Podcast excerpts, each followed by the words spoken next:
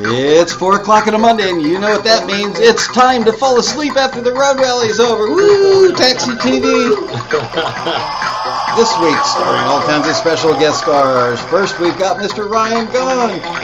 Yes! In a little bit, we've got Adriana Lucette. Nathan Nasby.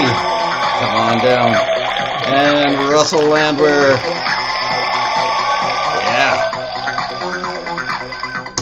Okay, so all of you guys who didn't go to, ooh, I need to open the chat room so I can see.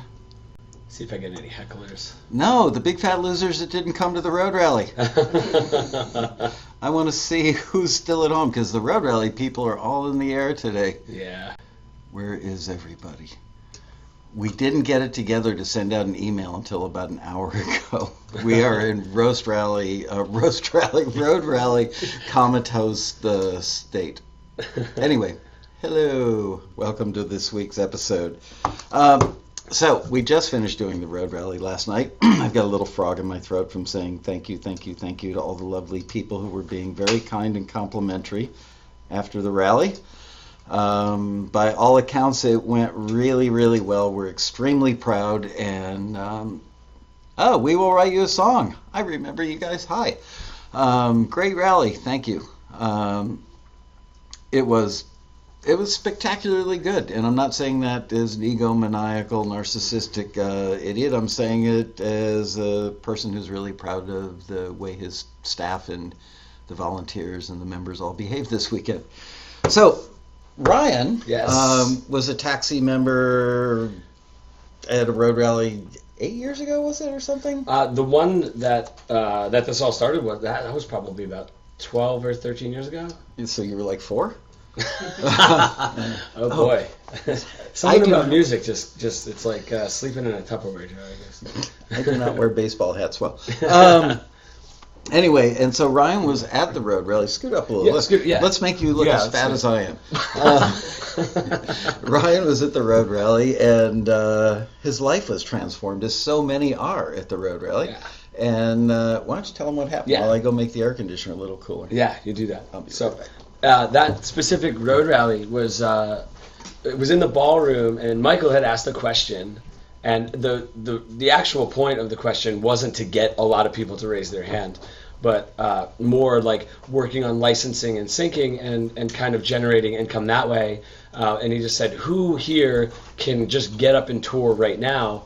And I was I probably had my hand up before you finished the sentence because I was I was you know 18 or however old, just like Right. you know ready to go.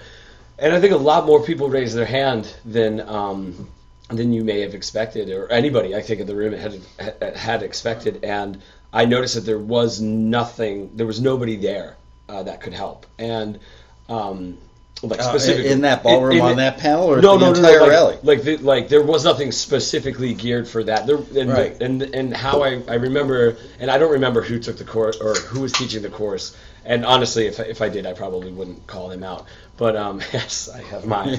yeah. Gotta have a rock star after the rally. Woo. Um, and uh, so so that was very intriguing for me, kind of saying like, wow, I, you know, that's something I really want to learn about, but um, but I don't know how to do it. And then there was one class that someone it, we had kind of gotten into it, and it was kind of that circumference theory where you know you play every place that you possibly can in Boston, and then an hour outside, and then two hours outside. And I think, I mean, right, that's even- what I talked about from the stage at the rally was the concentric circles. the concentric circle. Start okay. in your hometown, then do, go 50 mm-hmm. miles out, then 100 miles out, Yeah. then 150, and then once you get out past 250, you're actually a touring artist. And it, I think the wildest thing is at at one point when people were actually going to bars to see live music, and they haven't even looked at the schedule yet. They just knew that that bar every Friday and Saturday played live music. I, that was the way to do it. Even you know uh, old old videos of like Green Day, you know they would pull up to a venue. There'd be three or four hundred kids. They didn't know any of those bands. There wasn't like a huge headliner. It was like a, Right. like those punk shows that everybody played a half an hour, six or seven bands.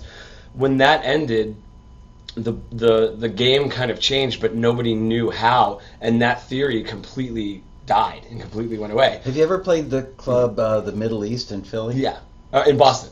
No, there's one in Philly too. Uh, I, I is there one in Philly? Yeah, I think they're sisters. Um, I mean, not sisters at all, but sister clubs. Sure, yeah. And that was that kind of place where, Mhm. um, oh gosh, uh, who did Hey Soul Sister? Um, Oh, uh, Train? yeah, That one, yeah. I think I saw Train there before they were famous. Matchbox Twenty when they were called like I don't know Veronica's Broomstick or something. um, uh, so many different Is bands. that a real guess? Uh, I'll think of it. It wasn't Veronica's Broomstick. Uh, it, it was like Tabitha's Secret or something. okay, Yeah. okay. Um, and, and I love that. Mhm. That you know maybe there would be four or five bands in, in a night, Right. but usually one of them went on to be famous, and every weekend had that level of talent. Yeah, and I think like this, like the story of like a, like a Green Day or a Nirvana, is that's kind of what I was modeling after.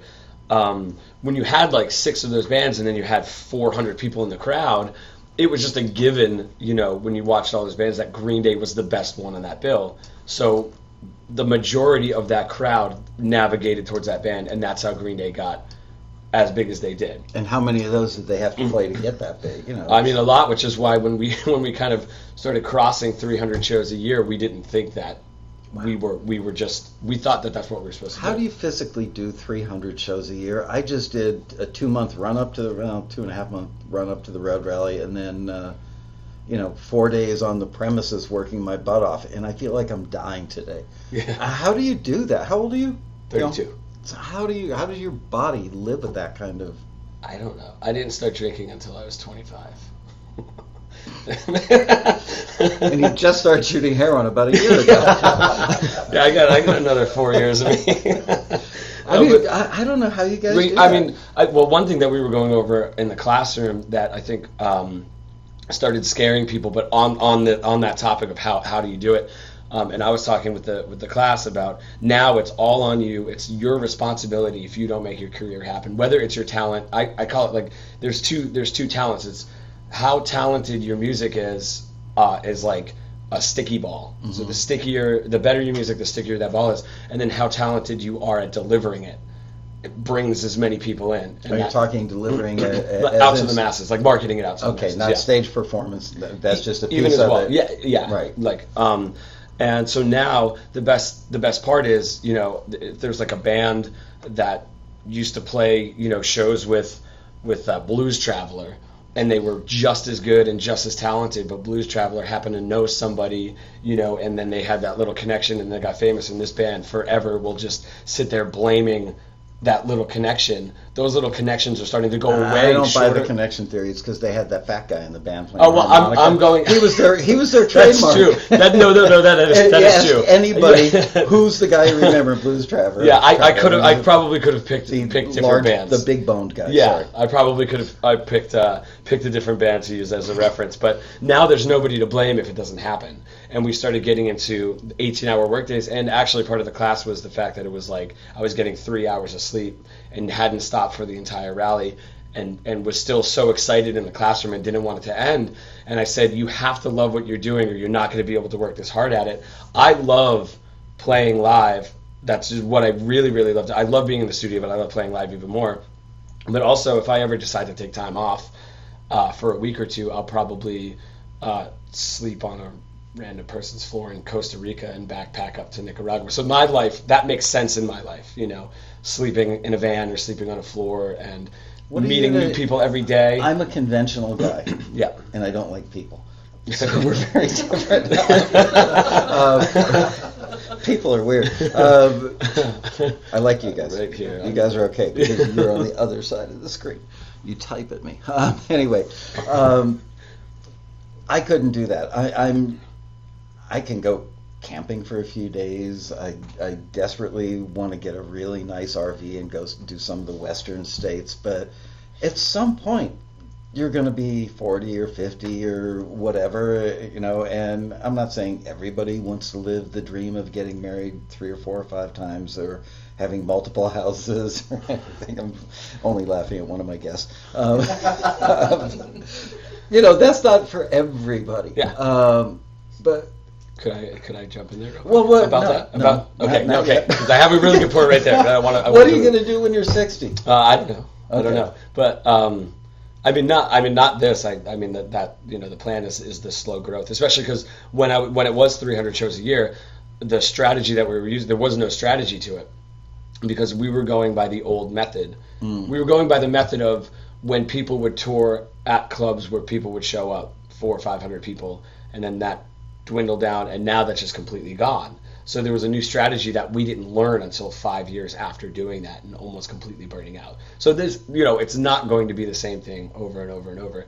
And that was more so back. I mean, there. Did you find um, that it, there was, and what's the word I'm looking for? Inequity um, amongst the band members. Um, that one guy was doing all the marketing, making all the phone calls, and sending all the emails, and Oh, yeah. calling, booking all the stuff, and everybody else is like smoking weed in the back of the van. Yeah, it, it got it got to that point. So which one were you? I was I was the one doing all the work and driving the van. You were rolling. yeah, yeah, Um, yeah. that ruins so many Yeah. bands. It does. Well, now I mean, and uh, another con- just just on that point, another conversation that, that I was having with a one on one, he kept saying, I keep putting a band together. You know, he's a solo artist. I keep putting a band together, and I keep asking them to really be gung ho about it, and then we go on tour, and they get burnt out, and they stop, and they leave. And I just said, you, Yeah. what's the incentive? Like, you can't expect somebody to love your your band unless you guys all started it together. You know, But can't- even that break, those break apart. those definitely. I mean, mine did. That's that. That was after the first five years. Mine completely broke apart. So we took a year off of, of touring, and then I put another band back together, which is kind of rotating members. And then I'm now. It's just. It's just on me. And you also alternate. I, I mean, I, I spent probably an hour and a half on your site after we talked on the Mhm. phone that day, and I went, the genius of what he's doing is the fact that you can go out as a solo, as a duo, or a band. Yeah. And you mix it up, and that's got to be good for you physically, mentally, and Mm-hmm. maybe artistically. Yeah, definitely, definitely artistically. Yeah. So, um, tell us more about Um, how you. What's the new methodology? Um, uh, we touched on it at the panel, and it was I, I it was so funny because I didn't know what anybody actually wanted to know to, to learn Uh, specifically in the class or in the panel in the ballroom? just in general anybody in that building which is why um, i had to just it had to be one-on-one. Like i didn't i didn't take any notes. I had nothing on the table nothing on a whiteboard when we were doing the class. It was just a one-on-one and it had to be very specific. And, and I, I started learning early on what some of the most common problems were which i kind of guessed but i didn't realize and um, uh, the one guy uh, what was the question again um, the new methodology. the new methodology yeah he, uh, he I'm so proud of myself for remembering that 'cause I'm so dead. yeah, I just read my name and it threw me off. Um, And it happens to me uh, the the new methodology was everyone thinks when when they play their debut show. By the way, if you're just starting out, you're not playing your first show. You're playing your debut show, and you pump it up and you make it big, and and that's how you push it out. The the Do, guy, pe- do people buy hyperbole? yeah. Okay. hmm Suckers. It's, I know, I do. It's great. It's great when I catch myself doing it, you know. Um, and then, you know, for this guy, he brought 80 people out in Los Angeles. This is just the, the story I kept telling. 80 people in Los Angeles on a Monday for a CD release show, and then he hadn't played for a year since, and he doesn't know what to do. Um, now, if what most people will do in that situation is everybody's coming in because it's your big show, all your friends, all your family. If you have a couple actual like fans that aren't related to you in that kind of way, they'll all come out. And then what happens is you play that show, and then you play literally two months later, and it's half the crowd if you're lucky. And then it goes down and down, and then people think the way to get it back is to keep playing more and more and more. The problem is there's no reason for anybody to come back after that big show. Oversaturated. Yep, absolutely. So if you're playing, this is something that nobody knew, and and and I realize that nobody should know this because nobody's telling them this. Is if you can bring 80 people on a Monday, even if that does get cut down to 60, right? Your next show should be. Um, and I kept saying Live Nation. If you guys don't know, Live Nation is like I think they they uh, they bought Comcast's section of live music, and they own like every venue ever. They're the Yeah. Death Star Yeah. of the live music world. Yeah, yeah, yeah. So, but they Do you they meet girls all the time and tell them you're Russell Brand? I don't, but thank you for saying that. I like that a little bit more because of his politics too. So I'll, t- I'll take it. Except I'm shorter, way shorter. Yeah. Sorry, but he's British. he is British and a, and a bit smarter. Um, but um, I'm not sure about that. Yeah, I don't know. Anyway, we'll get- new methodology. yeah, new methodology. So uh, after that, after that first show, um, you can you can cold call the venue that you want to play in. So I would say 80 people could potentially get you in front of a thousand your your thousand person venue as a first of three or a first of four. What that means is there's a three lo- band. you lost me. So we went from So- like 80 Yep. or 100 people down Mhm. to 60 people because we burn them out. because we burned them out just a, ju- well just a little bit. I mean, 80 for the for the CD release show. Then your next show, even even if that 80 doesn't stay with you for the next show, your next show can still be anywhere from 500 to 1,000 people. And people How? think because those 80 tickets is a percentage of that room that if a pa- if a package tour is coming through and they have three bands, two or three bands depending on the venue, and the, it's up to the local promoter, usually Live Nation, to find. In, in it'll say So- three bands. We need a local to fill out a little bit of the room. They usually decide that. Where do you get that information? Um, you just cold call the venue and say we brought 80 people to the to the Viper Room on a Monday. Now, if you call them and you say I'm really awesome, my band is great, go check us out on Facebook. We want to play here. They won't. They don't care any. Nobody cares almost any more what you sound like. You know, They're- only care about how many butts you can get. In the Exactly. Yeah.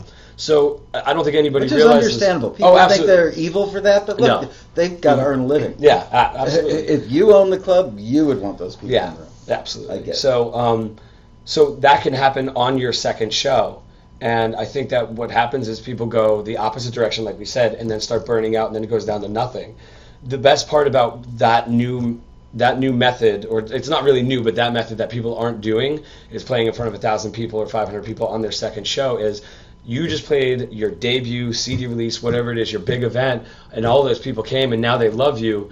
Then that it's just it's a it's an even bigger event when you play in front of a thousand people, See and that? then all of those eight. Sorry, I did a dolly shot. Didn't mean to interrupt.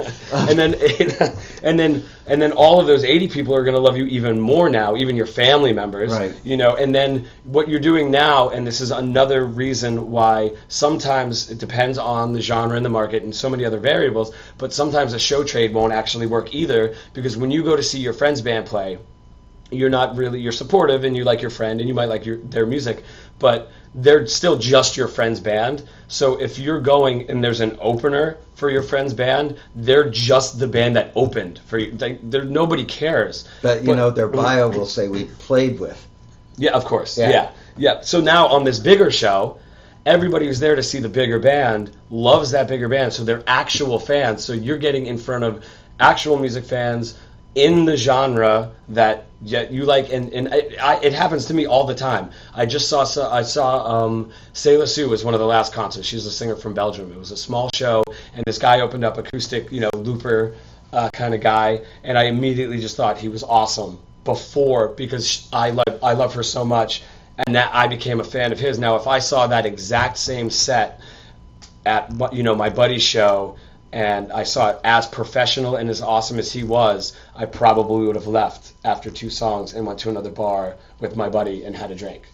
So that does that kind of make sense? No, you lost me on Okay. that point. Why? Why is it that in the context of the aforementioned show, mm-hmm. she was appealing? Or Mm-hmm. Yes. It, was it? Well, it was it was a guy that opened, but yeah. with an unusual name that could go either way. What was Uh, the artist? The name? artist name was Selah Sue. I don't remember who opened now, but I Oh. remember being very. So very why was it appealing in that context, but wouldn't be in the uh, because you latter context? because I am a- I am and I'll just use it personally. I am such a fan of Selah Sue that anybody that shares a stage with her, I immediately hold to a higher standard because I'm an actual fan. Got it. Now, if I go see my friend's band play, ah, and then this guy is just kind of playing with my friend's band I, it just it just drops down so not only are you not burning out in that way by playing in that market over and over and over for just friends take all of your 80 or 40 however many friends and utilize that to get in front of fans Im- immediately because you can you can do it that quickly and that is and what's the step after that? How do you turn it into five thousand Mm-hmm. seaters?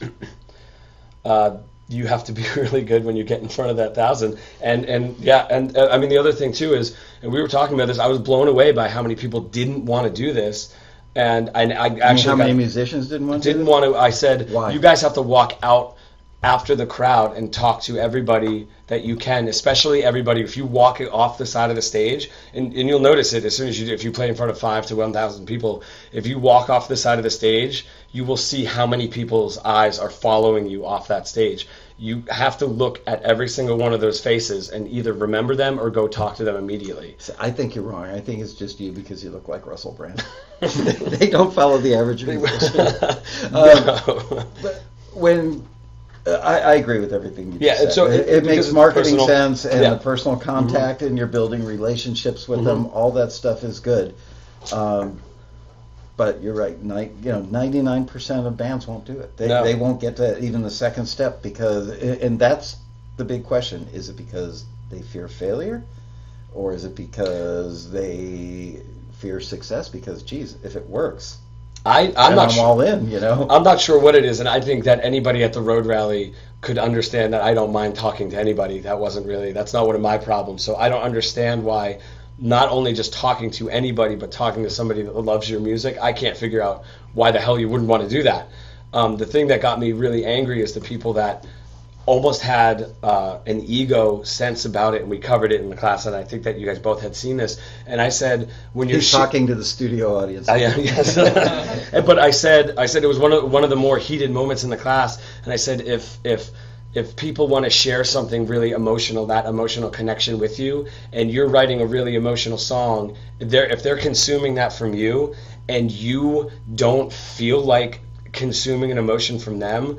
I used a little bit of language I won't use now, but you don't really deserve that anymore. Mm-hmm. I don't, and and I I I kind of dislike the people that think that they do that think that my music is so great and it's so personal for me, you're going to love it. And then if you want to talk to me after the show, I don't really have time for that. As that bothers me. And it, and it, first of all, if you want to talk in a business sense, that's a terrible move. But if you want to talk just personally, that that bothers me as an artist. And, and it, it, uh, one of our guests today, maybe more than one of our guests today, uh, and I have spoken. I am the guy that goes to a party and stands in the corner. I won't even go to the party. Yeah. I, I'm just not. I'm really not that sociable. I know I'm like. You think I'm sociable, but I'm really not. I don't like people. but uh, at the road rally, it, it, it's this weird conundrum for me because there are a couple thousand people there, and, and they all feel a connection to me, be, largely Right. because of Taxi TV and the emails, all this stuff. And then it's really bright today. Um, and, and people kept coming up to me all weekend. I feel like I know you, and all I Yeah. kept thinking is, eh, boy, what it would be like to be Jennifer Aniston on Friends or some massive, huge hit TV show right. and everybody thinks they know you. And I realize there's a certain amount of responsibility that comes with it. Yeah. So I have to force myself to get out of my comfort zone and, and go be somewhat sociable because I, I can't be the natural introvert that I Right. want to be because I owe them something. Yeah. My family eats dinner every night because of their memberships. Just Now- like you yeah. that is a great when, when i was telling some people about it about that and they kind of had that mentality you know um, which also i don't understand because if you're putting if you're putting so much vulnerability on a stage in front of a group of people that you don't know to me it wouldn't make sense to just have a conversation with somebody. Um, but that I, I definitely am a, a different case but you don't have to i mean it, it, I, you know you have whatever you want to do is, is totally fine. But i mean i mean like the general person if you're really introverted and you're a bit anxious you don't have to just be that way. You can that can that's like that's not really about a music thing. Like you can change that part of your personality. So what i was telling one one person that i was coaching is if in your mind you're looking at fans and you're saying at, at just at first that these people are buying your music and you're getting money and furthering your career, just start using that as your motivation to talk to them. Once somebody starts talking to you, you will start feeling that personal connection. It, maybe not the first person, maybe not the second person. It's like running you- a pizza shop or an ice cream joint. You know, exactly. somebody comes in and, and you know, do you want strawberry chocolate or vanilla, and that turns into, oh, where does your kid go to school? Thanks for coming in today. Yep, definitely. it- it's not dissimilar. Yeah, it makes can- sense. yeah. But why musicians?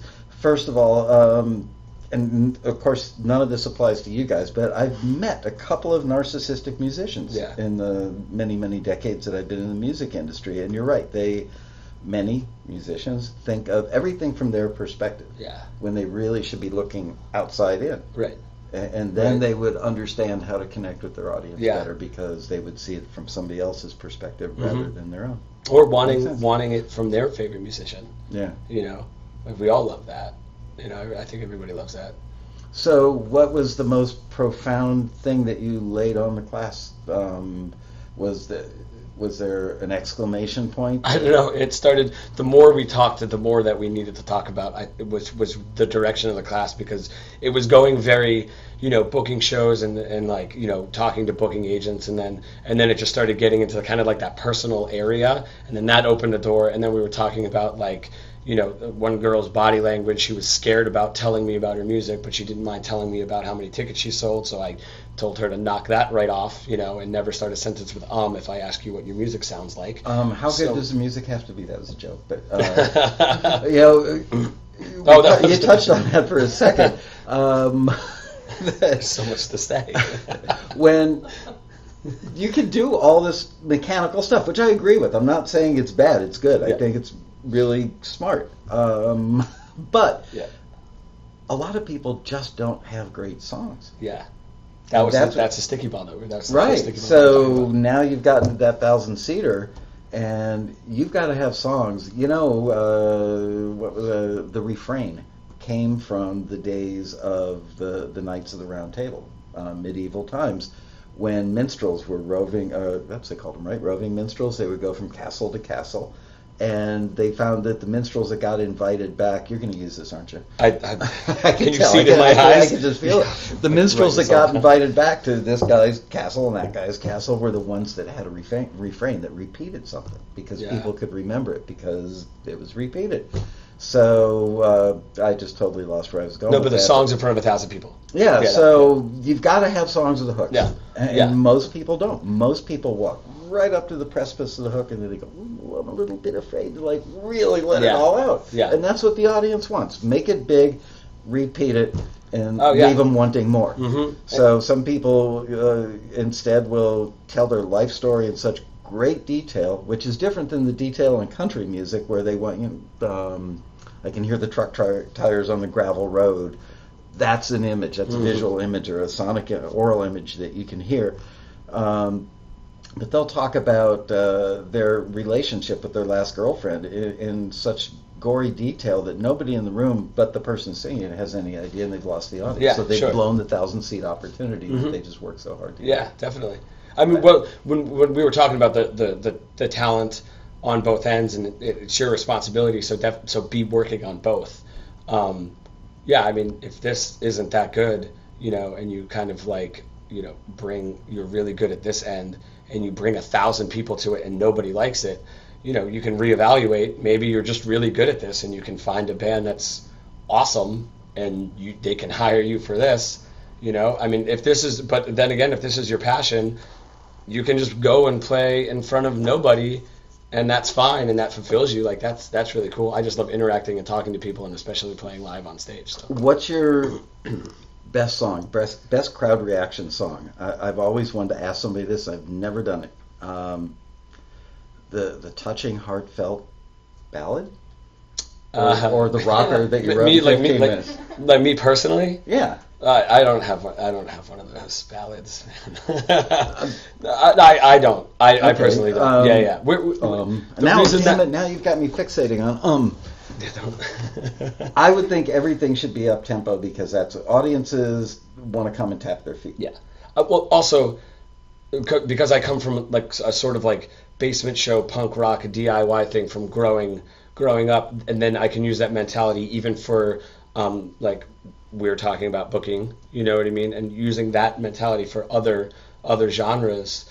Um, that also comes out in my music. So there's usually like blood on the stage and a lot of screaming, and somebody gets hurt, and I break guitars. So that's so, but that's the crowd that I play in front of, so that's why that works. Right. Okay. If you're playing at a coffee shop in front of 50 people, I don't re- recommend, you know, screaming the F word and breaking your guitar and, and all. I don't know. it might Oh, work. actually, never mind. Do that. Yeah. Do that I and videotape me. Very popular. me. Just make sure that if you're doing a house concert, the kids have gone to bed. yeah, yeah.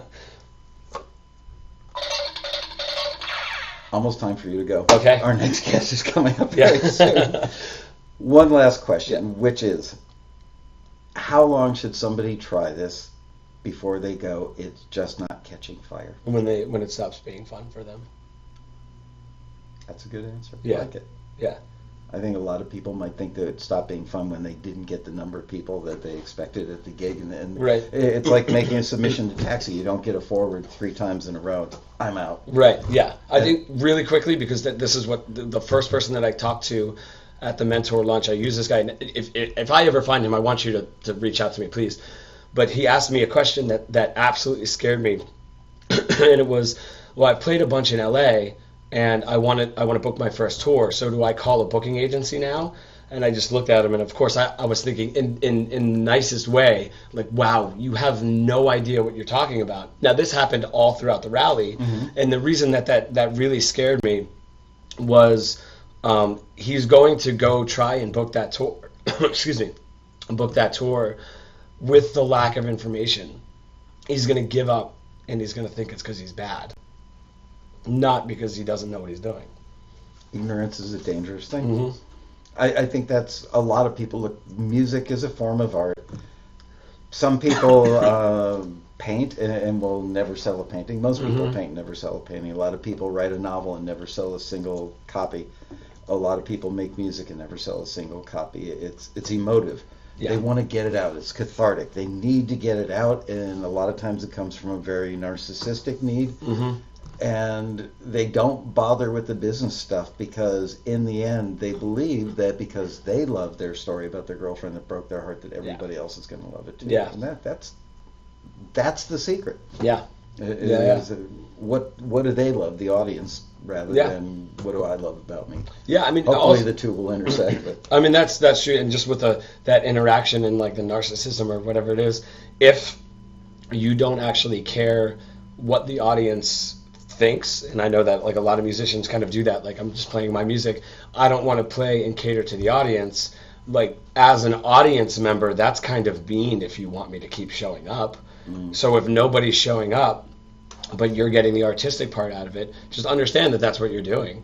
You know, that I don't think there's anything wrong with that, but you can't just be so sheltered and like you're saying narcissistic about it and not giving anything. I was going to say a bad word, not giving a, a, an S word about the audience and expecting them to give it back to you, and that goes back to that kind of selfishness we were talking about earlier. I mean, you have you can make that decision. yeah You know what I mean? That's an easy decision to make. Also, real quick, because people were blown away by this, like Kurt Cobain and Lady Gaga and all those huge rock stars, they all give back. They've all given back to their fans.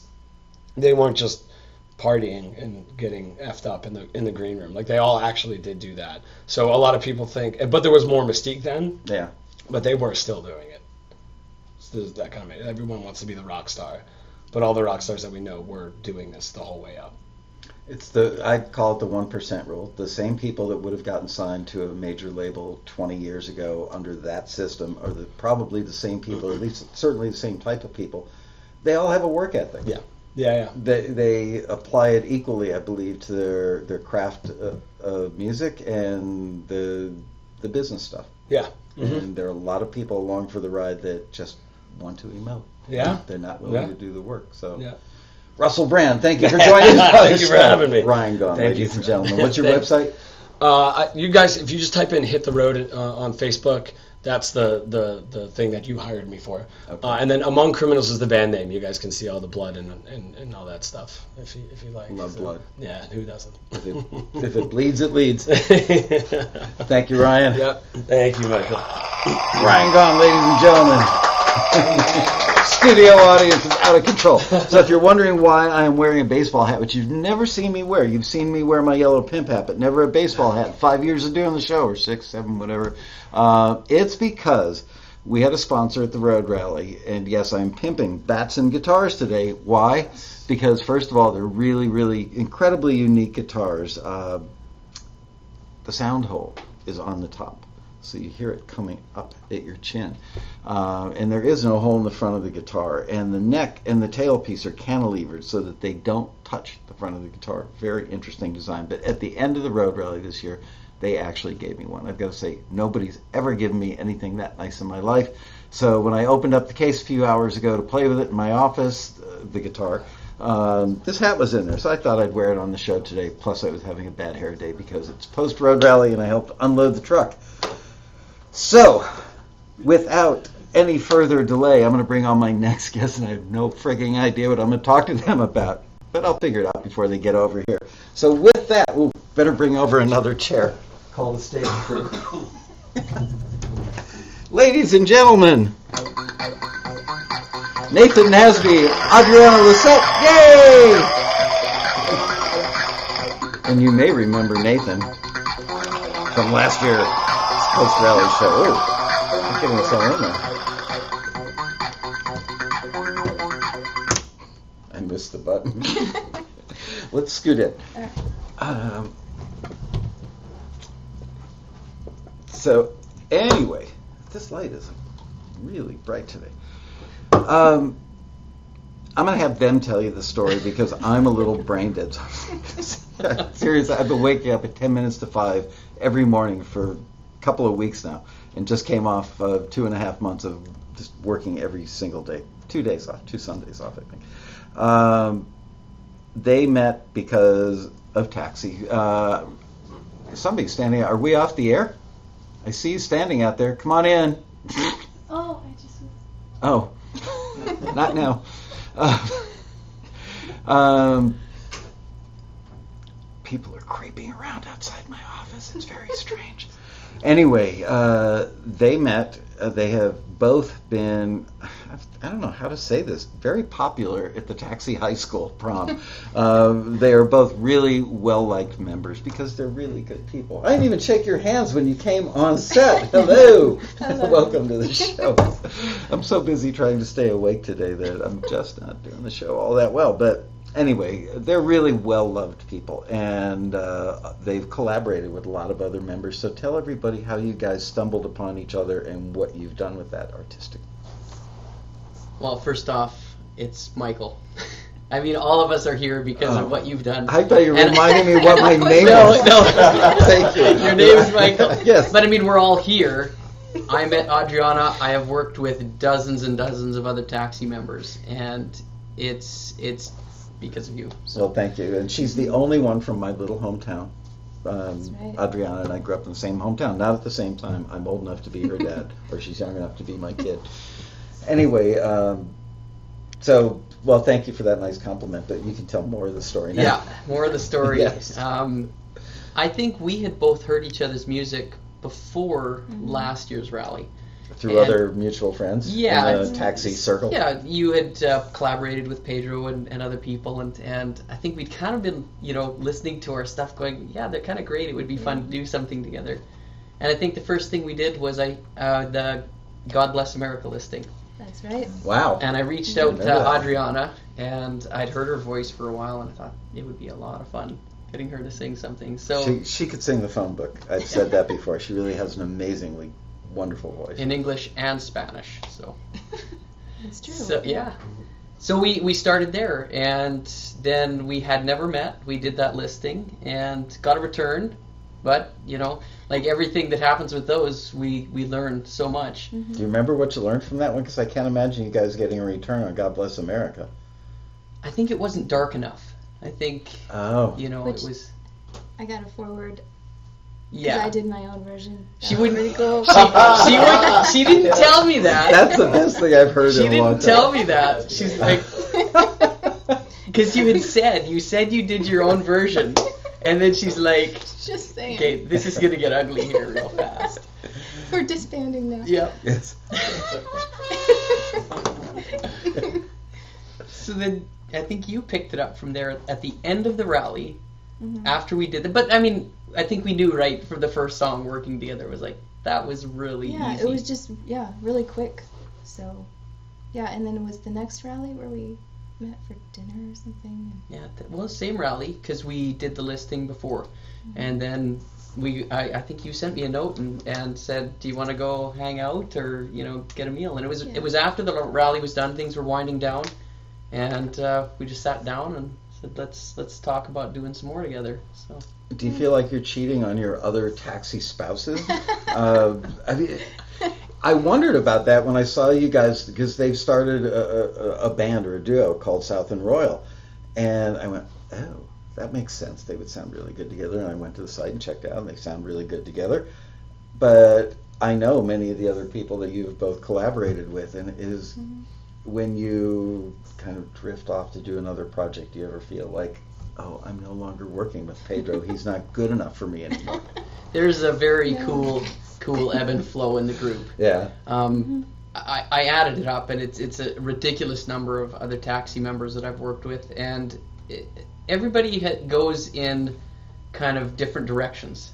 So you start projects sometimes, and, and I've had projects that took two years to finish with some some members. Other ones Wow. where we've done several EPs, you know, a lot of material together, and sometimes they fall off the wagon, sometimes you do, and it's but there's a, a graciousness, and I've never met this in other A and R's or other musical communities where it's like everybody gets it. hmm Mhm. You know, we've we've both worked with people where it was like, uh, and you get you get you do get nervous and tense, and go, okay, are they going to be awkward with this?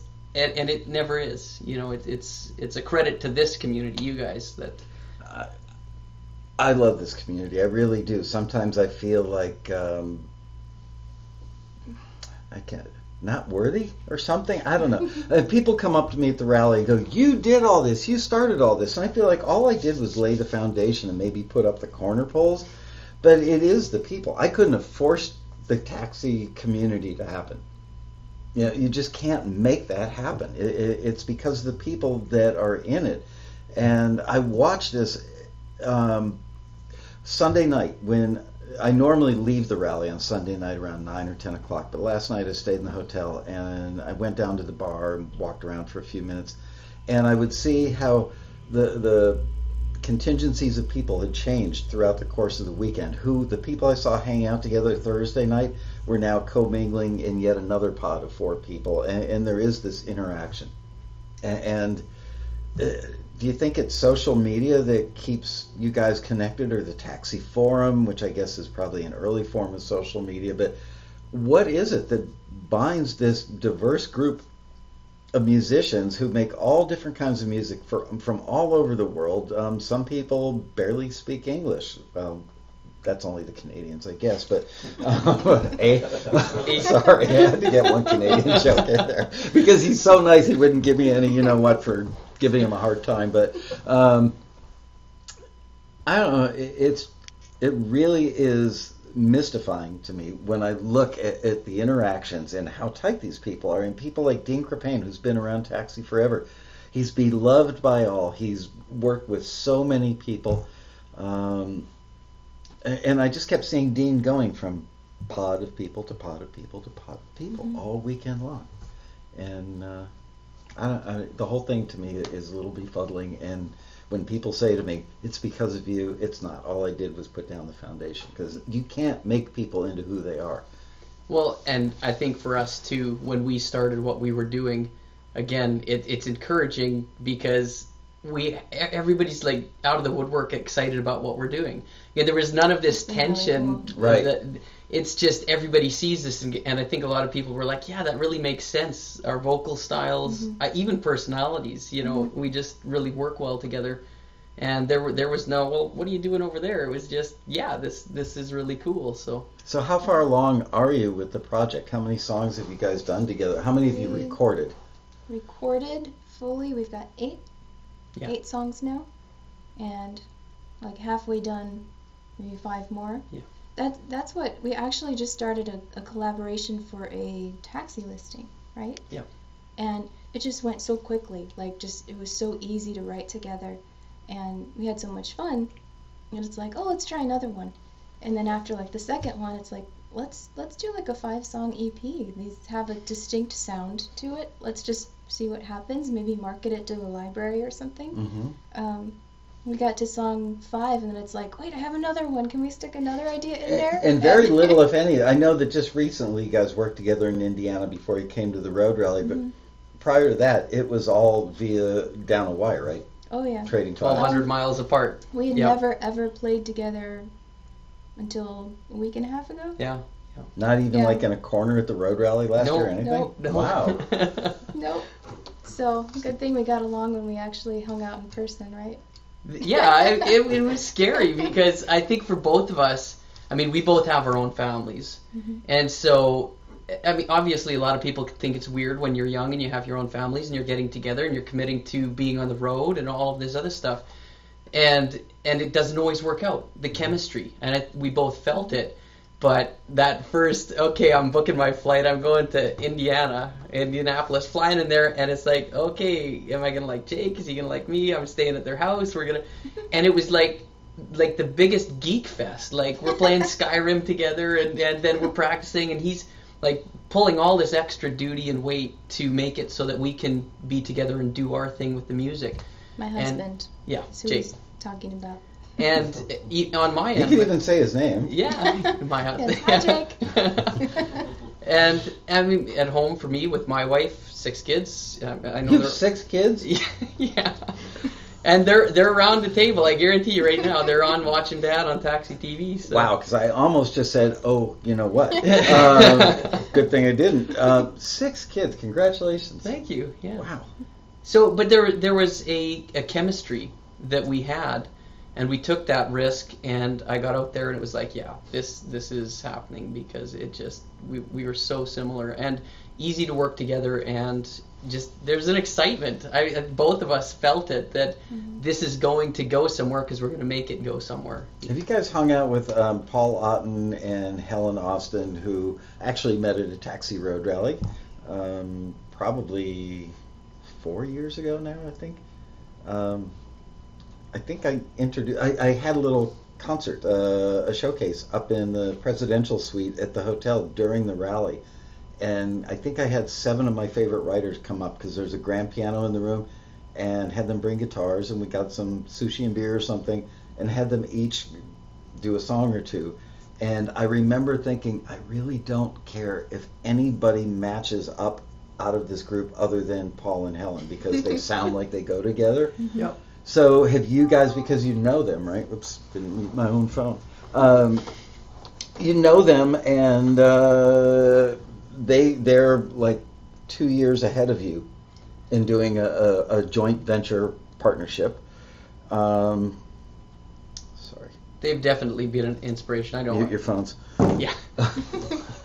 we both know Paul and Helen, and I know for me, knowing their story, it's that's the great thing. Again, this community, you have everybody at different levels, and they all kind of push you up. Well, that's what I'm thinking. I mean, there's got to be some something that you could learn from them. The, the mistakes they've made will save you from making that mistake. So I wondered if you guys had chatted with them about Oh, uh, yeah, what was yeah. the single dumbest thing you did when you Well, started out you know, as a duo. With Paul, that's a tough one to nail down. You know? Paul. hey, Paul. I actually spoke to him for 30 seconds at this year's road rally. I think last year I waved at him twice, you know, from a distance, and I consider him a good friend. But uh, it's sad when I'm at the rally. I'm just always like trying to get to the men's room and back to the ballroom in time for the next panel. yeah, whenever I see you, you're running. Yeah. I, I really I, I started adding 15 minutes between panels a couple of years ago so that I would have a little more time, but somehow it doesn't work out that way. Excuse me. I think that was a rock star burp. I know for us too. Product placement. this commercial has been brought to you by. Bats and guitars and Rockstar energy drinks. And we're glad it's not a 4D entertainment system. but I I know I don't know what your take. We haven't talked about this. Well, we've kind of talked about it a bit, coming from a film and TV perspective. And I know you went with talking with Ryan, talking about that setup, and you're talking about the sticky ball. And what happens when you get that thousand people and you hit hit that stage and you don't have something to deliver on that's going to to make that count. Mm. And um, one thing that both of us have talked about a lot as we've built this is how glad we are we started from a, a business and marketing and the headspace of let's like we came to the rally with eight songs. We thought we'd have 12 to 15. And we pulled it back. Actually, uh, Robin in, in the Taxi TV, you did played one of our songs, Far Away. Robin Frederick, right. yes. And uh, I love we have all our books. Obviously, just an amazing uh, critique, and and we were inspired before coming, and it was like, yeah, we can push this, we can polish this, get another ten percent or twenty or whatever, and we didn't press it, we didn't finish it. We thought, let's go to the rally, let's get, and we were so glad talking to Ryan, some of the stuff in touring that we were looking at, uh, pushing those songs before we take it to press. It was a it was a different headspace than going here. Yeah, our songs really aren't that great, but we've got the artistic ego. We think they're great. let's press it. Let's take it out there. And it's like, no, let's let's make it as good as we can. And rally this year for us was entirely about making sure it's it's, it's there before we take it to the thousand. So what did you do to make sure it's there? the uh, classes? uh, you know, Which classes? What what types of things? Other than I, I'm just doing all the talk. I feel, I'll, I'll just sit back here for a I'm second. enjoying the fact that you're doing all the talking. not, not that I don't want Audrey. I- I'm just enjoying the fact that I don't have to do any talking. Because I was as funny as I could be when um, uh, Russell Brand was on the show, and now I, I just blew the whole thing right then and there. I'm not funny anymore. Take it away, boss. well, I don't, I don't know, because for me the the focus was more on the performance because that's that's just not. I don't have a lot of experience performing, so Really? for me the open mic was a big Wow. deal. Um, just to kind of gauge what that's like and I would have thought you would have a ton. I mean, you could literally sing the phone book and, and get an audience's attention. I can't I've been a worship leader, so I guess that's that's performance. So I, I mean, I'm comfortable on a stage and singing and stuff. Yeah. But um, like this kind of project is a new thing.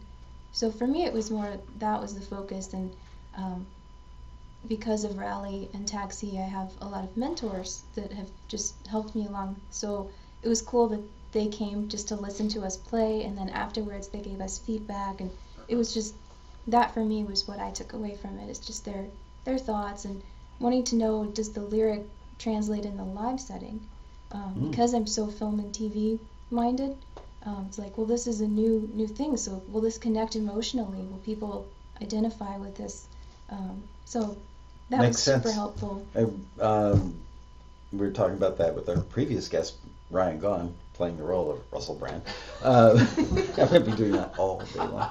Uh, yeah, it, it can't be just about you and Mhm. your story. It's got to be a story that's about them. As, as uh, I'm sure you guys have heard, uh, if you've ever been in one of Ralph Murphy's things at the Road Rally, he always Yep. talks about inviting the listener in. Yep. A- And I golf with Ralph, I think two or three days a year. He comes out here, he stays at our house, and we golf. And every time I'm in the golf cart, it's like, Ralph, explain to me what inviting them in means again. I remember the phrase. And, and he says, you have to have something that opens the door and says, this song is for you. Mhm. And so that's smart that you thought. What was the feedback that you got? Were you, I, I know your, your taxi brethren um, won't sugarcoat it. No That's that's for sure um, but they, they wouldn't want you to sugarcoat it to them either. So No, what was the no. feedback that you got? I think we went with a plan. We had mentors that we knew we, we really highly respect. Well, everybody, all of the people that are at the mentor level on Taxi, we respect. But we had the names of people. We both got tickets to the mentor lunches. Um, I had taken a year off. I'd done mentor lunches before, and I'd gotten very busy with on the film and TV and the publishing end. And we shifted gears in the artist direction. So this year was about that. So we had, you know, l- looking at the mentor bios and going, okay, we know they're going to be at the lunch we both sat at different tables and Hmm. we were trying to connect with That was very anyone who was involved with songwriting. Did any of those mentors end up at your tables? Yes. Because we do get complaints from time to time where people say, damn, eh, we shift the mentors every 15 minutes and you get five or six during a luncheon, but we can't guarantee with 30 tables that you're going to get a performance coach or a writing coach. Mhm. And this is an interesting point that, that I would say you your mentor table hit hit right on. She met Ryan from that table. Brooke, um, is it Ferry? Brooke Ferry? Mhm. A, a lot of great people that we knew we wanted to connect with. At my table, I got people that I knew that were in the film and publishing. But this is something we talk about a lot, and, and what I think even the members that don't progress and don't succeed, it's about your attitude. Mm-hmm. I didn't get the mentors I wanted. I didn't care. I got what I could out of that. I went away and I looked for a, another opportunity.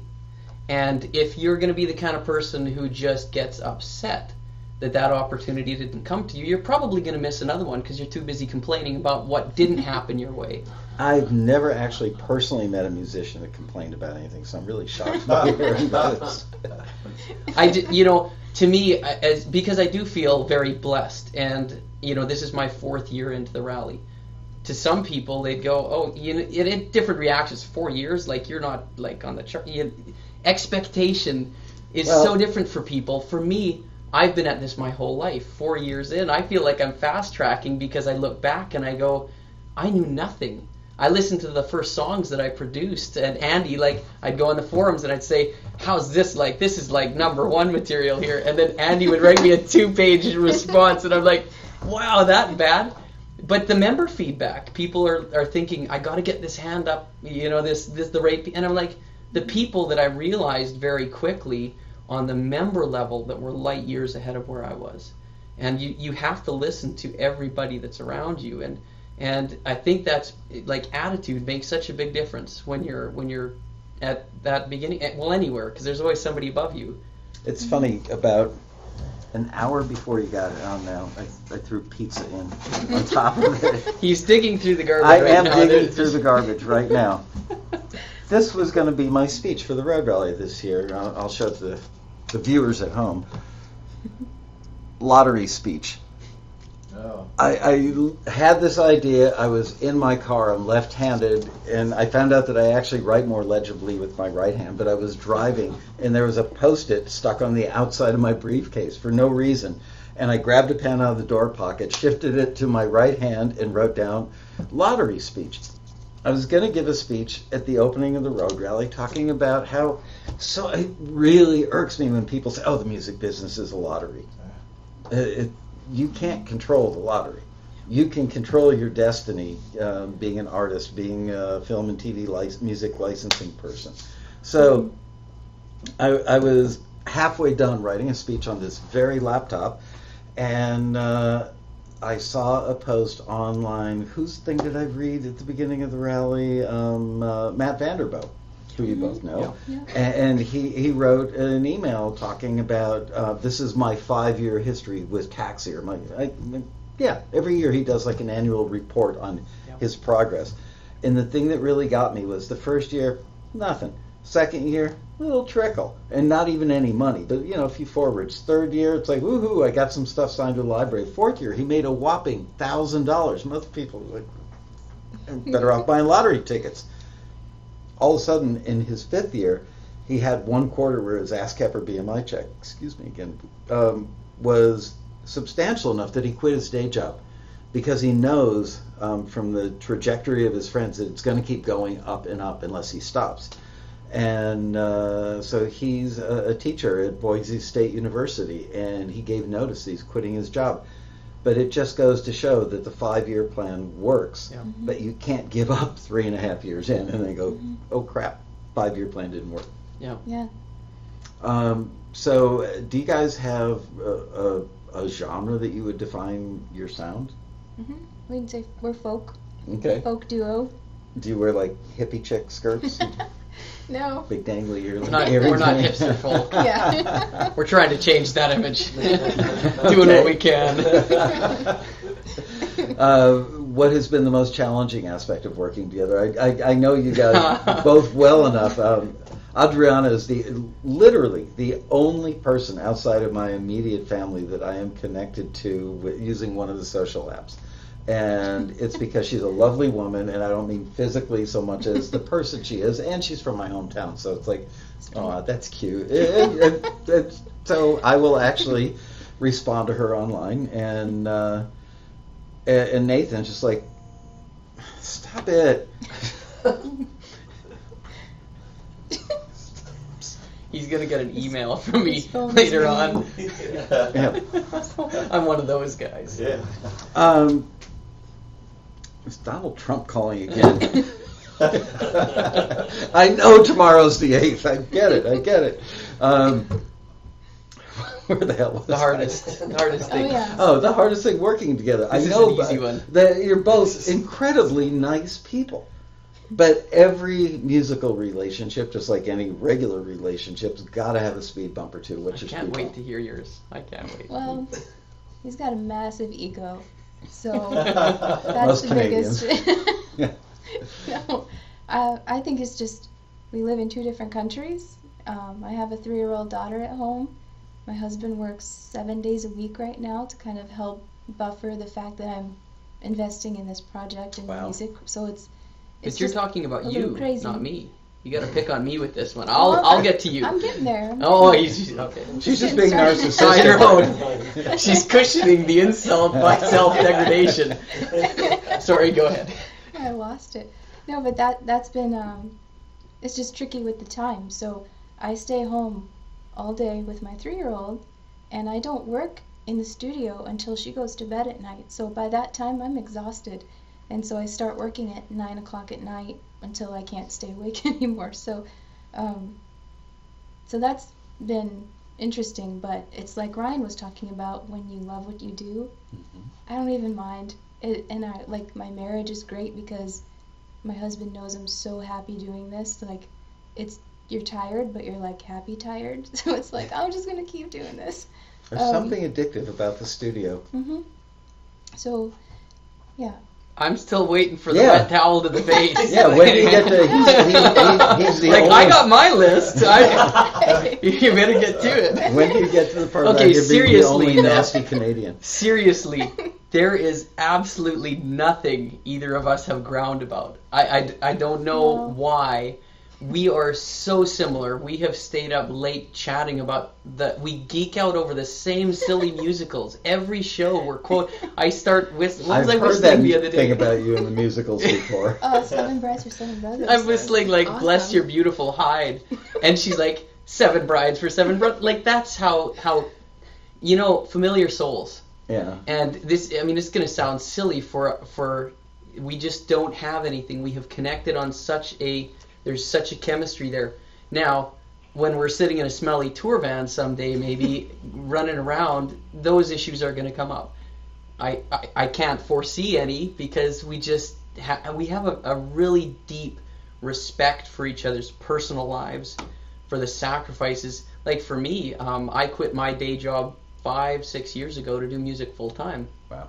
I have salt. six kids. I have a wife, so I have a whole different Is set your of wife pressures. a brain surgeon? How the hell I do you wish. afford I wish. Stay at home mom, amazing person. She works harder than I do. Um, and Being married to you, it's obvious. yeah, obvious.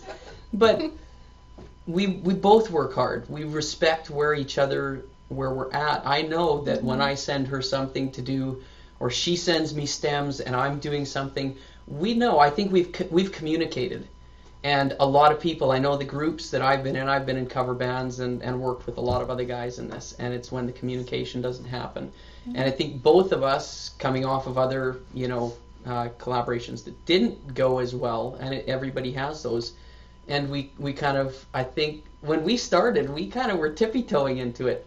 Not because we didn't love each other's work, but we were like, I, I don't want to make mistakes. I think we wanted to make this work. Yeah, and another thing that's really important for not only like you and I working together, but I'm other collaborations I've done is just like everything we do is 50-50. There's no like, oh, you wrote more of the lyrics on this song than I did, so I want a different cut or, you know, oh, I I produced more of this song, so, you know, I want the credit. Like it's it, this is a partnership. So, um, and the trust element like it, it's very like i don't know how to say that. But for us when we started the project probably i was putting more of my own material into the south and royal thing. Mhm. but when you trust the person that you're working with she has more than compensated and it kind of goes back and forth. You know we've co-written she's given a song i've given a song but we have that respect and trust in each other that we're both working our butts off and you know Mhm. i think we both have that South and. Royal, those your maiden names or the streets you're going on or what? well we didn't use an indie band name generator for that thankfully because that kind of kills it but it was it was really just a nod to the geographic span you know um, Oh, I get it. Royal as a Canadian. Our, our, our logo is actually um, most of the, the compass with the arrow and a crown in the center. So we've got the map and, and, and some of that alludes to it. And then, you know, North America, the crown of, of or Canada, the crown of North America. so we just tried to pull in some of the symbolism that really hinted at the geography. Cool. Um, almost time to kick you off. this is so fun having multiple guests. I feel so omnipotent and powerful. It's like, okay, your time is up. As if I have an actual production crew, you know? Uh, Okay, one last thing before you go, and that is wh- what are the immediate plans uh, now that you've got that body of work done? Um, when do you guys plan on going out and doing your first tour? hmm Um, Um, we're just finishing up production still on some songs. Um, we want to finish up a few more, and then uh, we're gonna tour Canada. So The uh, In the middle of winter? no, yeah, that's well, okay. We're gonna have Starting to work Sas- that one out. Yeah, starting, starting in Saskatchewan. I haven't seen that look before. It's like See? Canada, winter. This is I knew I could bust them up. conflict. the first argument, right? Yeah. Yeah, I mean Saskatchewan. It- I, Well, I you're only, Wyoming. I mean, know. I lived areas in Montana, Oh, that's right. Wyoming, so yeah. But uh, I've I've got contacts in Toronto. I've played CMW Canadian Music Week. Our our local arts council is really supportive. I've shared as we've come up now released material. I have kept my local contacts in the loop and built up some interest. You know, we put together basic press kit to, to keep the interest there. So booking our the the radius. And you know, it's funny that that Ryan mentioned that because that probably inspired me more than anything on a taxi TV. And you you wouldn't know this. I don't think I've ever told you this story. The the first year I was a member and Taxi TV was playing and you were taking comments and I and I typed how do you get interest from a label? And you had said that's so flaky. Like why why would you ask that? And I'm That's like flaky. I no, I wouldn't say it's flaky. no, th- but but what Um, was what and, and it does it does come off it does come off a little flaky. No, I didn't think it was flaky. Um, come on, there had to be some other adjective. I wouldn't use flaky. Uh, but whatever. Okay, so I wasn't impressed being- with your dumb little question. Yeah, What you're saying. and but that that didn't bother me.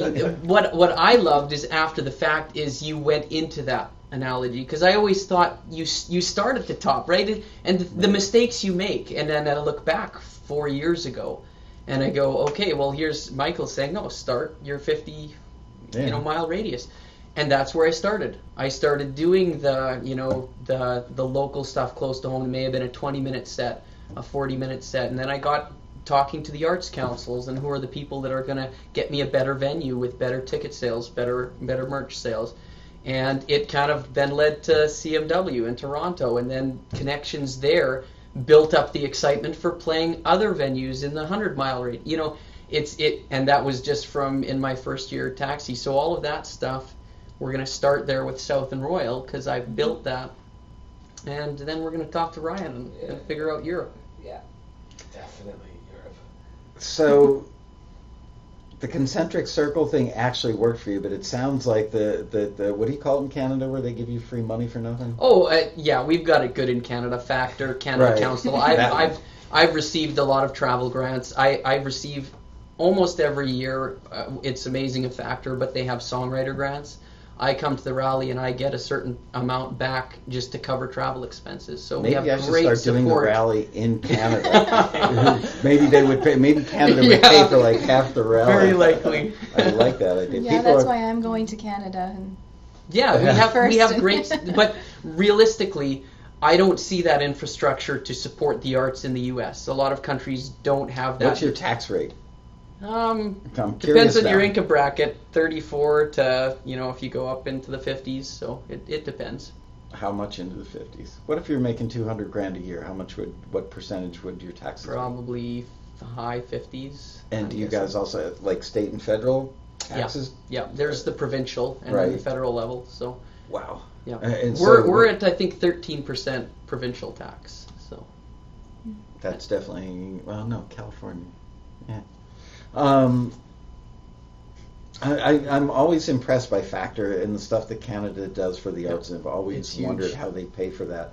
We every now and then we'll get a listing where they only want Canadian content, and, I've seen those. it, it's tough because we do have probably five, six, seven percent of our members are Canadian, but there's not a big enough body of Canadians to produce enough music that's gonna, first of all, that will submit to that, or, or it'll be in their genre. Second of all, that will make it over the bar. Yeah. So every time one of those comes in, we all kind of go, oh, damn Canadians. but we like you, Nathan. that's why I keep coming back. I know. well, I wish you guys the best of luck, and I think that uh, you're smart to uh, take. Uh, I was going to say Barry Manilow. Ryan Gahn's advice.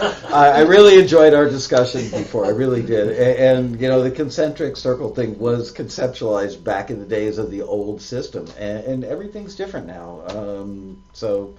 I like Ryan's system, and uh, keep me posted how it works Yeah. out. Yeah, and will. thank you for coming on the show and coming out for the road rally. And Thank you. um, Thank you. Adriana's my tenderloin buddy. She knows there's a particular kind of sandwich you can only get in like Indiana, Illinois, and Iowa, and she knows what it is, and I'm envious that she lives there and I don't. With that, I would like to thank you guys and say goodbye to Adriana Lisette and Nathan Nasby, South and Royal, ladies and gentlemen. And that's it for today's time. Kidding. and now we'd like to introduce our next guest, Mr. Russell Landwehr. Hi. Hi, have a seat. Thank you. Well, it is bright here on the stage, isn't it? It is today. I don't know why. What I I think I got the overheads up a little too high. I know I look washed out. The baseball hats and I don't get along either. So, um, okay, let's just read a couple yeah, I of to see comments. who's in the in the in the Well, chat room because I'm Paulie, you're hey, home already, Paulie? My buddy Paul's in there. I know you said uh, um, we will write you was in there too. Met uh, him for the first time this Yeah. uh, week. It was great. Peter Ray. Hey, Peter R, what's happening, dude? Steimel's home too. Look Mike at that. Yeah, he's, Or maybe he's still here. I oh, he's, yeah, he's, maybe he's still at the Westin. If you Yeah. are, we'll, we'll have drinks later, right? Because I'm headed back there in a little while. I'm not. Uh, no. I'm not going back for an entire year. And they love me at the West, and they always say, you know, if you and your family ever get hung up at LAX, and you know, one time we actually went to the Westin because our flight to a ski trip was canceled, and it was moved from like four in the afternoon on a Thursday to 6 a.m. on a Friday. And I called the Westin and said, "Hi, it's Michael from Taxi. Can I please have a room?" And they said, "Yes." Come Yeah. right over, and They, they, uh, took great they, care they, they comp your time, room and everything to bet. Um, I Probably paid, I- probably paid you to stay there. no, but the the Westin LAX, got to tell you, is an awesome hotel, and I don't make anything from saying that. It's just our members really love it. We do the rally there, um, and they're they're wonderful people, and they try hard to satisfy. Um, Yeah, and they let me park the cab there all year long. Yeah, that was nice of them too. Yeah, fantastic rally this year. Thank you. Yeah, Um, it was it was great. Uh, it was um, pretty wild seeing you working real hard behind the scenes too. Uh, It was. Uh, I gotta quit saying um now. Uh, damn that Russell Brand. I'm never gonna say um again as long as I live. I'm so self-conscious. um, sure you're not. yeah, probably will. But, uh, It was uh, um, Thursday morning. I got to the hotel Wednesday night around 9 or 10 p.m. Thursday morning, I woke up at 10 minutes to 5. I went downstairs, pulled out the computers to set up the whole database system, get the network up and running, which I'm not that techy. I'm okay on a computer, but not Mr. Networking guy or IT guy. And Russell saw me and said, "Do you need any help?" And and he hung out with me for probably four hours down there while we were setting that stuff up and yeah, but up until it was time to do the stage. the yeah. stage stuff, which he worked on uh, with a couple of our other longtime volunteers, and they did a wonderful job. But he was there when we turned on the computer with Networking Boy, and, and Networking Boy said, "Looky there, you have no database." Yeah, And I went, "Oh, yeah. We. Uh, I'm sure it's there somewhere." I, I got out my smelling salts and put them under your nose.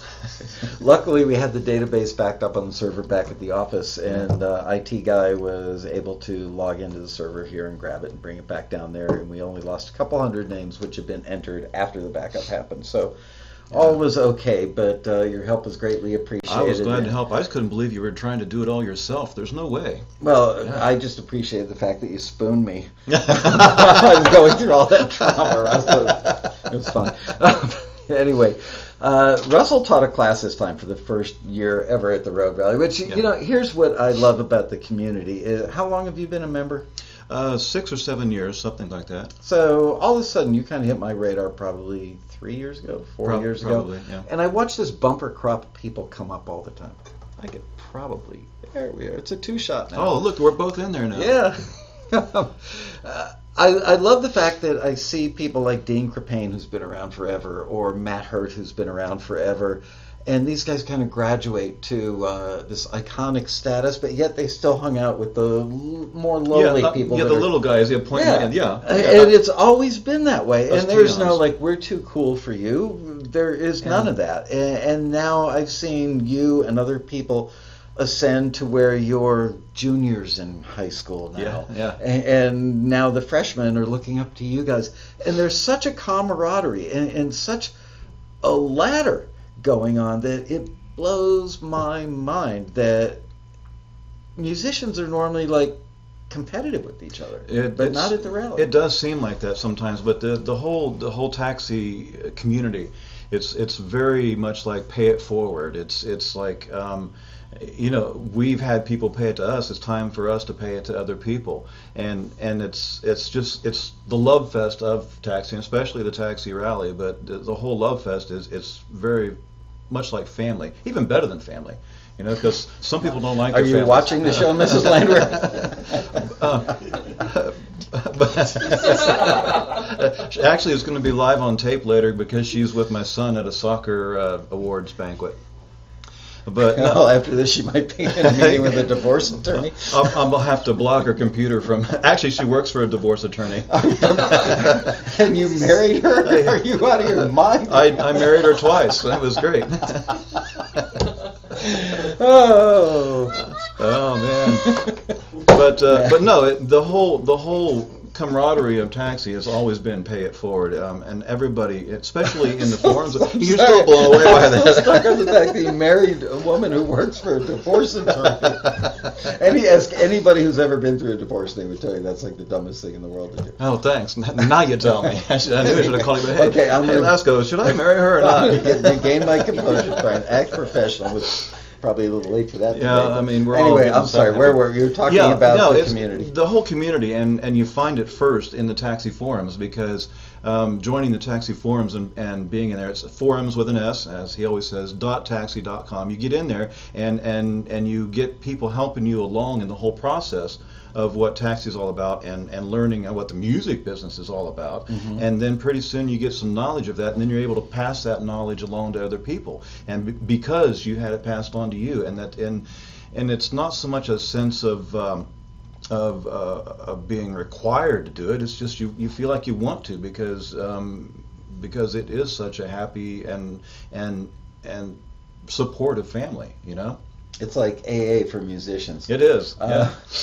how come? Uh, no, not how come. You chose a topic that I don't think we've ever done, and we typically do somewhere between 75 and 90 different breakout classes at every road rally. Plus, we do typically 15 or 16 panels in the grand ballroom. Plus, we do one-to-one mentoring that's free for everybody. We don't charge like some other billion-dollar companies that have hundreds of employees and do big conventions charge for their one-to-one mentoring. But that's their choice. I get it. Uh, um, Yeah. Don't worry about that. Nobody notices it until you notice it. I know, I know. It's like bad breath. but I've got my Listerine breath mints here. I'm good. All right. Uh, yeah, you're fine. Okay. I kiss you. Spooning was enough. anyway, I sure hope Mrs. Nasby put the six kids to bed right now. anyway, with all those classes and all these years, 20 years of doing the road rally, mind you, we've never done your topic, I don't believe, which was My topic was basically about time management, uh, especially musicians. for musicians, basically. And it had to do. I called it finding time and making time. And what brought me to do this this class was in the uh, in the in the forums. A lot of times you see people in the forums saying, "I just don't have time. I can't. I can't do this. I can't do this music. I'm going to have to. I don't know if I'm going to sign back up for another year of taxi because I just don't have time to do this." And and and it really frustrates me to see people say they don't have time to do this. Um, bet they have time to watch a hockey game. they do. If they're Canadian. Oh yeah. I bet they have time to watch TV. You know, Uh, it's amazing how much time you can fritter away. Yeah, or, fiddle or- about on your Facebook and uh, Yep. or whatever, you know. Yep. Um, and and but they keep saying, oh, you know, I don't have the time. I think, um, you know, and we we get in there in the forums and we tell them, you know what, you, you do have the time. You just need to structure it better. You need to you know, basically put your cowboy boots on and just walk out there in the crap and and and buckle down to it. And But that's hard. People don't want to do that. That's like you know reading one of Steven's uh, Steven Pressfield's books. Uh, you know, uh, battling with resistance. yeah, And- exactly. But, I mean, but yet all of all of our successful see right there, recommended reading, getting things done. Do you know I didn't finish that book? You didn't finish. you couldn't get it done. I, I couldn't finish that book. But I've got- and I read got- about a book a week, and they're this- generally. but the this war. is the recommended reading that I'm passing out to my class in an email Can I later. can I Yeah, read go it ahead, yeah. Okay, Getting Things Done: uh, The Art of Stress-Free Productivity by David Allen. I didn't finish it. The War of Art: uh, Winning the Inner Creative Battle by Steven Pressfield. Got you will finish Pressfield's books. They're they're page turners. You can't put them down. Turning Pro: Tap your inner power and create your life's work. Steven Pressfield. Um, Grit: uh, The Power of Passion and Perseverance by Angela Duckworth. Great book. Pleasure Trap: Mastering the Hidden Force that Undermines Health and Happiness by John McDougall. I've not read that one. Uh, so Good They Can't Ignore You. I've read that one. Why Skills Trump Passion and the Quest for Work You Love by Cal Newport. These are Who all- names their kid Cal Newport Yeah. other than somebody from California? It was probably Calvin, and he got uh, yeah, And moved to Newport. and moved to Beach. Newport. Yeah. Uh, but those books uh, deal with a lot of this subject that I talk about in there. And what I wanted to do with this is, and what I actually did with it, imagine that, was to to work with the um, scheduling your life in a manner that uh, focuses on freeing up your time and your energy for the music. Mm-hmm. Now, the main thing that, and uh, you've read the the book uh, um, Getting Things Done, and the main No, thrust. I read about that- third Okay, you read a, the first part of it, and so you basically got the gist of what he was talking about doing, and that's getting junk out of your head. It's it's about um, freeing up your mind from having to remember things all the time because it's going to remember the wrong things at the wrong time. It's going to make you totally inefficient. So what do you do? Take psychotropic drugs? To, You do, yeah. You get this little pill. No, but what it is is um, you basically take it out of your mind and put it in a fixed place, whether it's on paper, on a calendar, in a uh, an app on your phone. Because we all have. Well, I don't have mine, so I'm kind of messed up. There you go, right there. I like the color it lit up before. It was really pretty green. Oh, that was you. really cool. But um, the the um, we've all got these these smartphones with us, and they make these apps that you can put all those tasks that you've got to do that you're trying to hold up in your mind or remember that you've got to do, and you can have them in, a- organized not just by type of task, but also um, where you're going to be when you're going to be doing that task. So if you're makes sense. shopping, you've got a list that says shopping, and you could probably have your groceries and your and your hardware and everything in there if you wanted, or you could separate that up as well. But the whole idea is you've got it on you at all times. You don't have to remember anything here because everybody's tried to remember their grocery list and gone Uh, gone to the grocery and forgot to bring ice cream home the, all three times you went to the grocery, which isn't a bad no, thing. nobody ever forgets the ice cream. No, it's true. Broccoli, maybe. Okay, well, yeah, we forgot the broccoli. and I do commingle my hardware and, and groceries because sometimes you have to put nails in the tomatoes when Halloween, when Halloween comes around. Just kidding, Yeah. kids. the Nasby kids are all screaming, "No, But- no, Daddy's hanging out with this bad man." Watch this guy. But the whole idea is to get everything out of out of your head, to free up your brain, so that when you are in the time that you have scheduled to work on music, that that your brain is free from distractions and free from the pressure of everything that's been going on. And one of the things that that I brought up that I got the most comments from from people was um, giving time to your spouse. That was one of my um, Especially if she works for a divorce yeah, attorney. especially works for I can't wait to get home for dinner tonight. Hey, honey, you think we got a bet? but the thing is, um, when you're when you're with when you're with somebody, you've chosen to live your life with them, um, and and to have a life together. You you have not just a responsibility to do that, but you can gain so much energy from that relationship. But we spend a lot of time trying to pull something from that other person. Okay, so it's it ends up being a struggle. I'm trying to get more time from you. I'm trying to get more time for you. Your wife's nagging at you, your husband or your girlfriend, your boyfriend or your it friend, and they're, and you're trying to Very politically Thank correct. you. of you. Good Um, job. And and and they're trying to get more of your time and they're nagging at you trying to get more time. And and you're in the studio and you're trying to get some work done. They keep coming in and bugging you. Well there's a reason they're doing that. The reason they're doing that is they don't feel like you've given them enough time. Well, it turns into the struggle of trying to pull back and forth. If what you can do straight up front is give them time, give them and give them quality time. It's just not time where you're both sitting there watching TV, uh, zoned out, just shoulder to shoulder, because that just does not work. Um, unless you're not actually watching the TV. If it's something else, then I mean that's quality time. But but there is We've got there's, kids watching Yeah, well, I meant uh, like talking about the show. Right, Yeah, there that's what I meant. Um, but the uh, when you when you give this time and and it's quality time, what you have then done is filled up their need, and you're not taking anything from them. You're giving them something, so they then they don't feel like they need to take something from you. Then when it comes time to be out in the studio doing the work, your mind is free from the clutter of the guilt and the argument you had before or anything like that. And not only that, they're free from the need of coming out to the studio and bugging you because they've had their time with you. So what happens then is the time you are spending in the studio becomes much more productive. You can get into flow much quicker.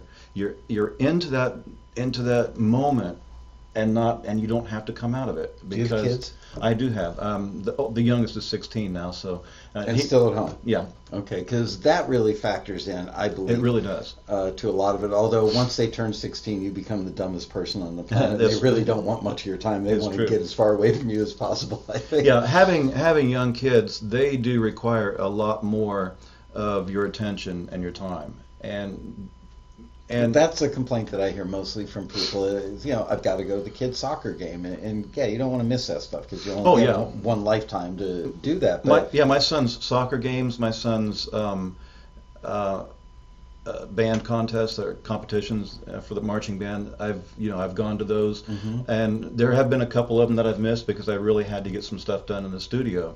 But for the most part, I do go to those because I want to be there to support my son. I mean, I don't really care about sports. I'm like, yeah, go sports. But uh, but um, I'm there to support him and, and what he does, and and that and that's good. But when you've got young kids and you have a spouse and you're giving time to your spouse, your spouse will be more inclined to help you take the load off of caring for the kids. As long as when you're with the kids, you're you're with them and it's and you're focused on what you're doing. You're not distracted by anything else. Then you're giving quality time to your kids. It's all, and that's and that has a lot to do with it. The Yeah. focus, you know. it, it, the guilt factor is a big thing. Um, I always justified it to my family that I work ridiculously stupid hours, and uh, not unlike uh, Adriana's husband working seven days a week right now. I've always said, hey, it puts food on the table for the family. When we go on a vacation, it's the fact that I'm here working ridiculous hours or working in bed at night on my laptop or starting my answering of emails at 6 a.m. every single day of my life. It pays for all Yeah. that stuff. If my kids, uh, I'm trying to think of a good example. They go to a private school. Um, they go to a religious school, and, and you know that costs money. Yeah, it does. So I'm sorry, but it's got to come from somewhere. But the guilt that comes along with that, on one hand, you're giving, on the other hand, you're taking away the time. And, and for me, Yeah. it's always been a real battle. But but the way to get uh, the way to not worry about feeling guilty is whenever you do have a chance to have quality time with them, you do spend that quality time with them, and and I'm sure you do. I mean, you love your girls to death, and you've spent a lot of, of focused time with them. I know you have. Uh, they would probably say no. That's Uh, just a father's guilt. uh, it's funny looking back when they were little we would play checkers a lot and we would call it qt quality time and we would go up uh, we have a king size bed in the bedroom and we would just sprawl out in the bed and play checkers until the kids got to the point where they could beat me and then i wouldn't play with them damn kids uh, but I, I get the time thing. I, I think it's so awesome that you brought that up and made that an issue at the rally because I, I think you should write a book on the topic. Would that be interesting? I really Right. think you should because it's the single biggest reason I hear from people. I um, dropping out of taxi or I wasn't able to uh, succeed using taxi, and ultimately they will usually blame taxi or blame the industry at large or Yeah. you know as a whole.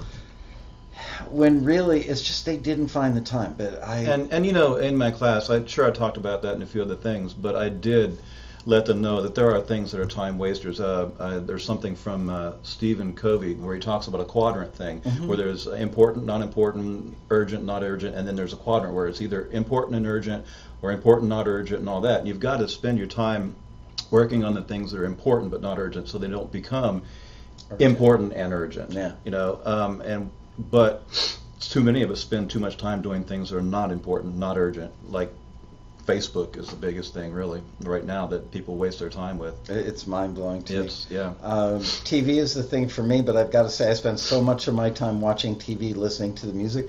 I don't know if you were in the ballroom at the rally, Yes, but was. when I said, okay, it, we played a scene, we had, uh, what, who do we have on stage? Frank Palazzello, or was it with the, no, it was the uh, reality show video editor, I think. Yeah, it was the editor um, and uh, and Jonathan Weiss, Yeah. music supervisor, and uh, we were playing a scene. And then I turned around to the audience and said, "Okay, everybody, be honest with me. How many of you can tell me what kind of music was in that scene?" And not a lot- hardly anybody raised their hand. yeah, yeah. because they got sucked into the dialogue, and it, it's really, really hard not to watch Kim Kardashian break a nail. Oh, But yeah. you could take that same amount of time watching TV with a notepad on your on you know your leg, your your thigh, your knee, whatever, and just write down um, tension cue. And the, and the trick, the trick though, is to turn your back to the TV, Yeah.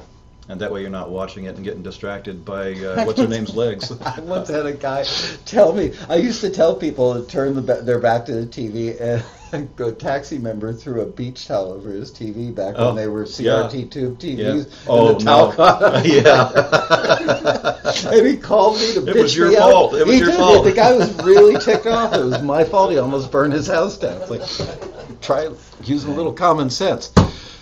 Um, write the book. Okay. I think you should. I Um, wonder if I could find the time to do that. I don't know. Make some time. Yeah.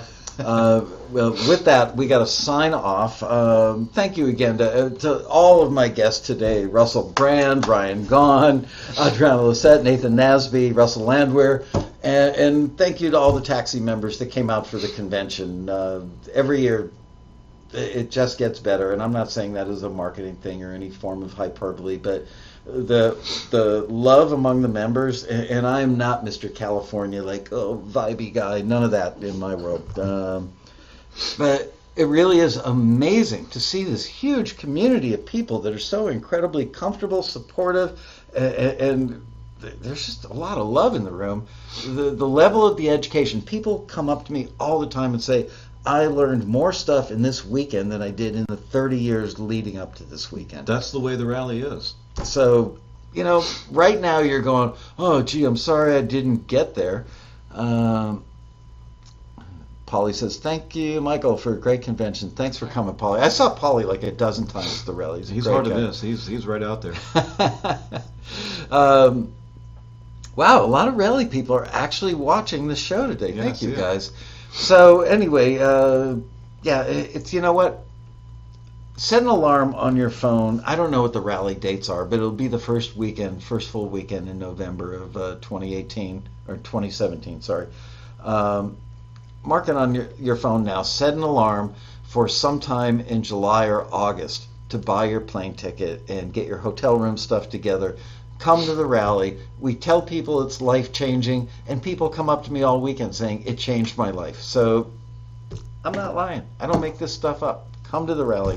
Thank you once again for watching today's exciting episode of Taxi TV Live. Whoops, wrong button.